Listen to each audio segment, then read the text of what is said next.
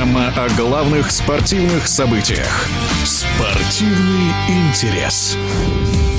Первая тренерская отставка в континентальной хоккейной лиге. «Авангард» уволил Дмитрия Рябыкина. Шесть поражений подряд, выездная серия длиной в месяц. Потом открытие домашней арены, казалось бы, сейчас прорвет, но победы чередовались с разгромными поражениями. Омская команда пропускает по три шайбы в среднем за игру. Это много. Сказалась предсезонная комплектация. Отмечает в эфире спортивного радиодвижения бывший президент хоккейного клуба «Авангард» Максим Сушинский.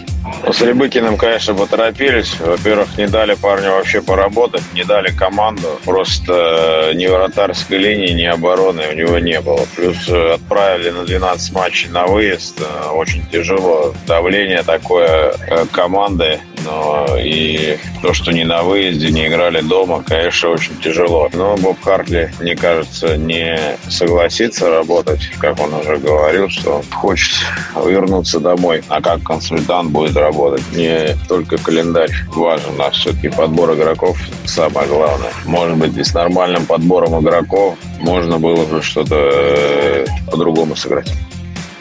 Я думаю, что все методы хороши, а главное, чтобы это привело к правильному результату. Можно э, съездить на шашлык, хорошо потренироваться. Главное это все-таки, чтобы был результат.